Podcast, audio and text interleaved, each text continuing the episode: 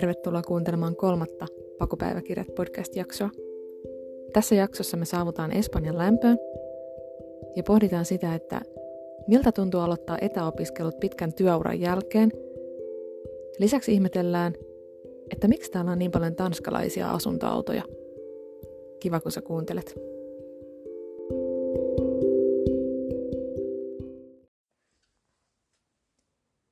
Viime jaksossa me jäätiin vielä sinne Ranskan puolelle, mutta nyt oltiin kovaa kyytiä jo menossa kohti Espanjaa. Tämä Saksan ja Ranskan läpi ajaminen oli ollut meille tietysti tosi jännää ja hauskaa, mutta oltiin kyllä todella innoissaan siitä, että nyt me lähestyttiin jo Espanjaa ja merta ja palmuja. Sekin oli tietysti ihan kiva, että tietullit vähentyivät ihan huomattavasti – kun päästiin pois sieltä Ranskan kallilta moottoriteiltä. Ranskan läpi ajaminen pitkin moottoriteitä maksaa päälle toista sataa, ja polttoaine tietysti siihen päälle. Me saavuttiin siis Espanjaan sitä itärannikkoa pitkin. Eli ajettiin esimerkiksi Barcelona läpi ja pysähdyttiinkin sinne, mutta todettiin kyllä aika nopeasti, että tämä on meidän makuun vähän liian iso kaupunki – me ollaan enemmän sellaisten rauhallisten puskaparkkien ja pienten kylien ystäviä. Me huomattiin myös, että siinä Barcelonan alueella monissa parkkipaikoissa oli vähän huonoja arvosteluja Park for Night-sovelluksessa.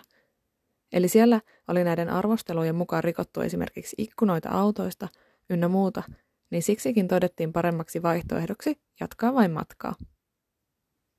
Ajeltiin siitä sitten jokunen kymmenen kilometriä alaspäin – ja löydettiin sellainen aivan ihana rantaparkki, missä oli muutama muukin paku ja asuntoauto yöpymässä.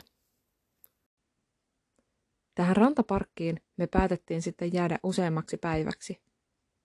Oli ihanaa, kun tiesi, että nyt saa vähän asettua ja hengähtää kaiken sen ajamisen jälkeen. Samalla meillä oli tarkoitus ottaa meidän auton vesijärjestelmä käyttöön. Se oli kyllä asennettu jo Suomessa, mutta koska silloin oli talvi eikä mitään lämmintä tilaa, missä sitä testailla. Me haluttiin ottaa se käyttöön vasta sitten lämpimässä maassa. Sitten vielä lähtöaamuna Joni oli käynyt hakemassa meille inverterin puuilosta.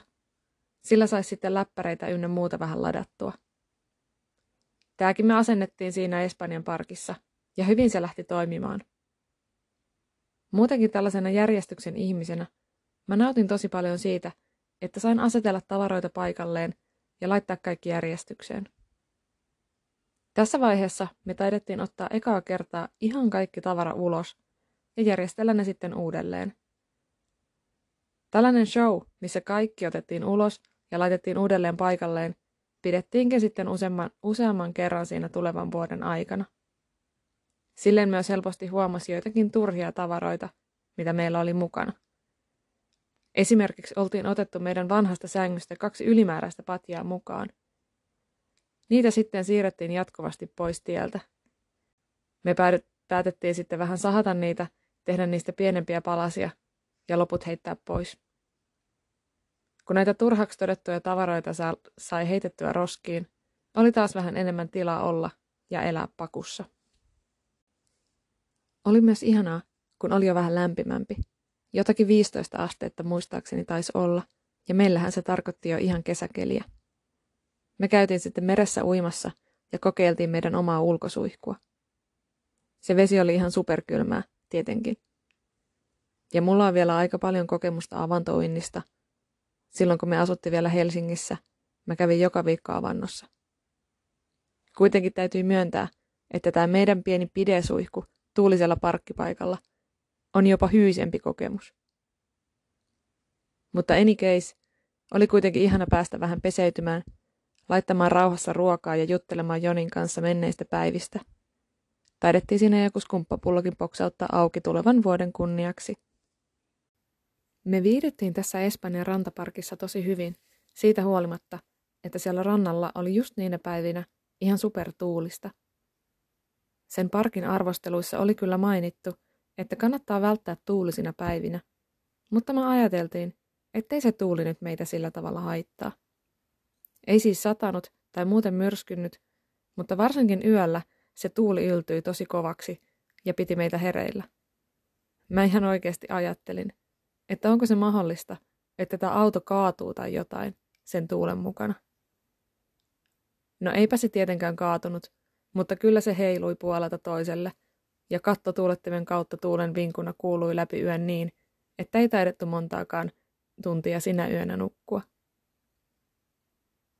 Silloin mä muistan, että mä mietin myös sitä, että onkohan tämä aina tällaista heilumista tuulisella kelillä, ja ehkä tähän sitten tottuu ja pystyy nukkumaan siitä huolimatta.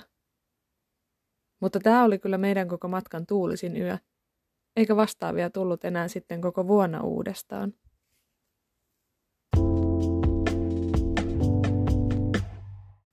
Kun me jäätiin yöpymään johonkin parkkiin, niin kuin nyt oltiin täällä rantaparkissa, meillä oli tapana käydä kävelemässä ja katselemassa, mistä maista muut autossa yöpyjät ovat. Huomattiinkin nopeasti, että lähes jokaisen rekisterikilvissä oli kirjain D.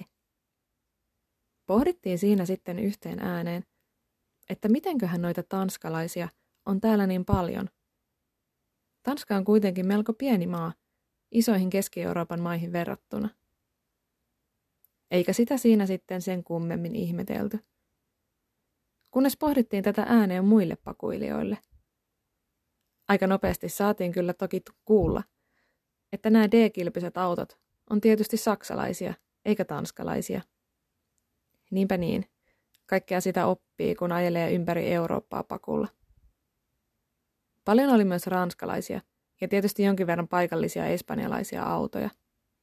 Muita pohjoismaalaisia tai varsinkaan suomalaisia autoja ei tullut juurikaan vastaan.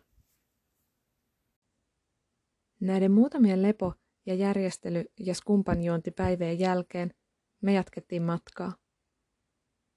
Ja koska se Barcelona meni vähän läpi ajaen, mä halusin sitten tutustua vähän pienempään kaupunkiin, Valensiaan, joka oli siinä matkan varrella. Mä löysin sieltä vähän kaupungin keskustan ulkopuolelta hyvän tuntuisen päiväparkin, johon me sitten ajettiin. Se oli varmaan jotain puolen tunnin matkan päässä sieltä Valensian keskustasta. Me päätettiin pitää Valensiassa sellaiset niin kutsutut omat päivät, eli että molemmat lähtee omille teilleen.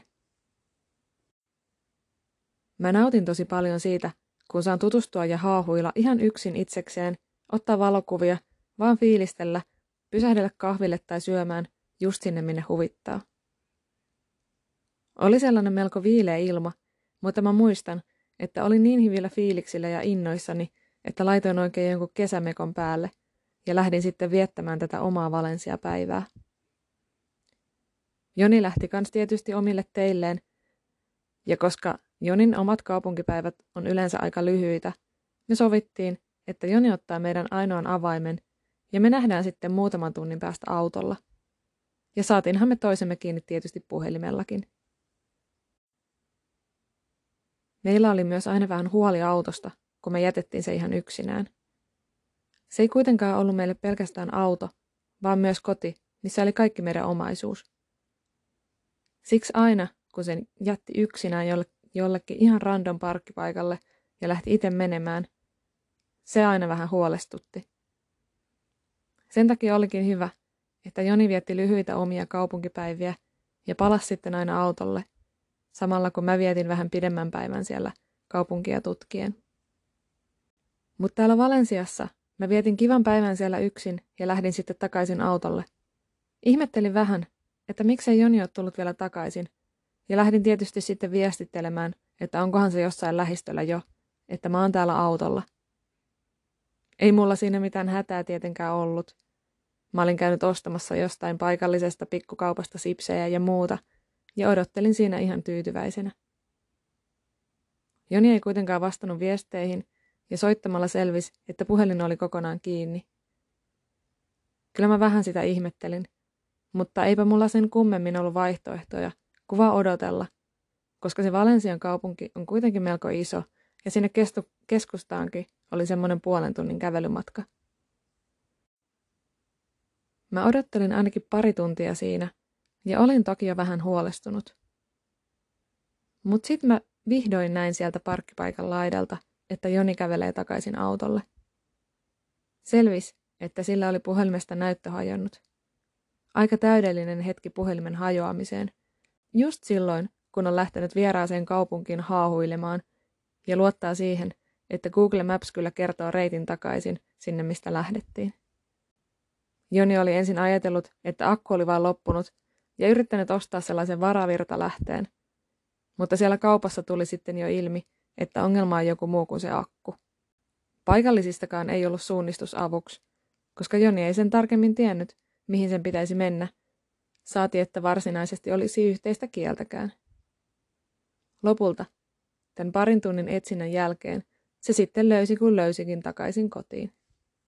Meidän oli tarkoitus jatkaa heti matkaa, mutta koska oli tämä rikkinäinen puhelintilanne, me jäätiin sinne Valensiaan vielä yöksi. Tämä parkki, missä me nyt oltiin, oli ihan liian kaupungissa ja taisi olla sallittukin vain päiväpysäköintiin. Me ajettiin sitten vain jo- johonkin nopeasti etsittyyn tien varteen yöksi. Se oli sellaisen melusan junaraiteen ja tietysti autotien varressa.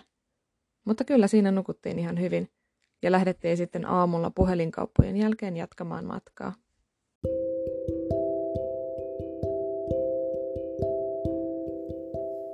Sä kuuntelet Pakupäiväkirjat podcastia. Kiva, että oot mukana tällä matkalla.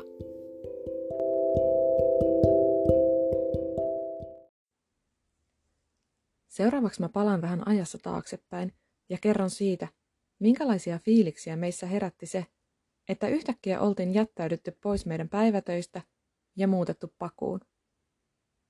Me tehtiin molemmat täyspäiväisesti töitä ihan siihen meidän lähtöön asti. Joni on ollut 15 vuotta vuorotöissä samassa työpaikassa ja mä oon työskennellyt useamman vuoden varhaiskasvatuksen opettajana päiväkodissa. Me sitten aloitettiin molemmat tällainen täysin etänä suoritettava opiskelu. Tämä tietysti samalla mahdollisti meille sen, että pystyttiin suorittamaan näitä opintoja ulkomailla samalla kun asuttiin pakussa. Mä oon jo aikaisemmin elänyt sellaista melko vapaata ja railakastakin opiskelijaelämää. Mutta Jonille tällainen aikuisiellä aloitettu opiskelu oli uutta. Ja onhan opiskelu tietyllä tapaa tosi paljon vapaampaa ja itsenäisempää kuin sellainen työ, jossa täytyy olla tiettyyn kellonaikaan ihan fyysisesti paikalla. Ihan näinä ensimmäisinä päivinä, kun oltiin lautalla tai tien päällä kohti Espanjaa, me ei kauheasti ajateltu koko asiaa, koska tuntui, että nämä päivät oli täynnä kaikenlaista uutta ihmeteltävää ja opittavaa. Ehkä siinä sitten, kun oltiin vähän asetuttu samaan paikkaan pidemmäksi aikaa, sen vasta tajus, että tämä meidän tuleva vuosi tulee ole ihan todella paljon erilainen kuin mitkään muut vuodet aikaisemmin. Ja eikä siis pelkästään siksi, että me muutettiin pakuun, vaan myös siksi, että me oltiin vapaita opiskelemaan missä tahansa sijainnista huolimatta ja oltiin jääty siksi aikaa pois meidän päivätöistä. Meidän molempien aikaisemmat työt oli ensinnäkin silleen fyysisesti melko rankkoja. Jonilla oli pitkät vuorot, jotka oli myös öisin, ja mulla oli kiireinen työ siellä päiväkodissa. Lisäksi, vaikka mä kyllä sillä tavalla tykkään mun työstä lasten kanssa, mun ongelma oli aina ollut se, että mun työajatukset kulki mun mukana illat ja viikonloput. Joskus ne oli mukana unissakin. Esimerkiksi silloin, kun mä heräsin heräämöstä sen mun ison käsionnettomuuden jälkeen, mun ensimmäinen kysymys oli, että kuka nyt antaa lapsille aamupalan, jos mä oon täällä. Yksi mun tärkeimpiä oivalluksia täällä mun pakumatkalla oli, että jatkossa, kun mä palaan mun vanhaan tai sitten johonkin uuteen työhön, mun on pakko alkaa tehdä sellaista sisäistä työtä sen eteen, että mä pystyn paremmin erottamaan työn ja vapaa-ajan myös niiden ajatusten tasolla. Ja siihen sisäiseen työhön tämä pakuun muuttaminen antoi ihan loistavat eväät. Ensinnäkin, vaikka mä lähdin sieltä mun työpaikalta, se arki ja ne työt siellä jatkui ihan normaalisti ja ehkä jopa entistä parempana, vaikka en itse ollut siellä paikalla enää. Jotenkin sitä helposti ajattelee, että se oma työpanos olisi jotenkin sellainen korvaamaton, että kyllähän mun nyt täytyy nämä hommat hoitaa, mutta eihän se niin mene. Ja tollainen ajatusmalli, että olisi jotenkin korvaamaton, on ihan omiaan aiheuttamaan uupumusta ja väsymystä siihen omaan työhön. Pakussa asuminen opetti mulle myös paljon siitä, että sellainen jatkuva töissä ja miksei muussakin elämässä suorittaminen ja kaiken tekeminen aina viimeisen päälle hyvin ja kunnolla on myös sellainen pidemmän päälle aika uuvuttava ajatusmalli. Että jos joskus suorittaa töissä vaikka vähän puoliteholla, sekin on ihan ok. Sitten tulee seuraava päivä ja voi jatkaa siitä, mihin eilen jäi. Mä en tiedä koska vai olisinko koskaan pysähtynyt tämän asian äärelle oikeasti ja alkanut työskentelemään näiden mun sisäisten ajatusmallien kanssa, jos sen olisi muuttanut pakuun ja hidastanut mun tahtia kaikilla elämän osa-alueilla ihan totaalisesti.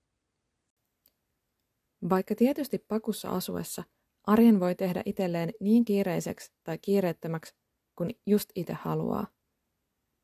Meillä se vaikutti kuitenkin niin, että sellainen kiireinen, aikataulutettu hektinen elämä sai jäädä. Ainoat aikataulut, josta todella piti pitää kiinni, oli yksittäiset luentokerrat. Muuten me pystyttiin tekemään näitä opiskelutehtäviä ja muita ihan omaan tahtiin. Kuitenkin kaikki sellaiset kiireiset työaamut tai työpäivän jälkeen tarkkaan aikataulutetut harrastukset ja ystävien näkemiset jäi kokonaan pois. Eikä se aina ollut sinällään kivaa. Joskus oli tylsää odotella, että toinen vaikka herää ja pääsisi jo lähtemään liikkeelle.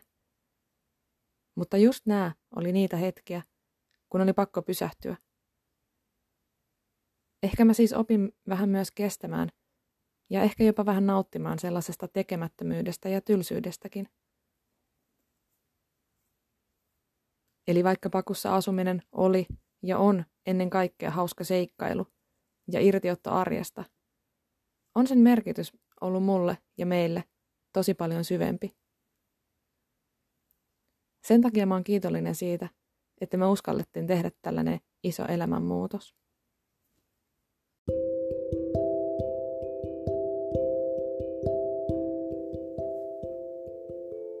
Sä kuuntelit kolmannen Pakupäiväkirjat podcast-jakson.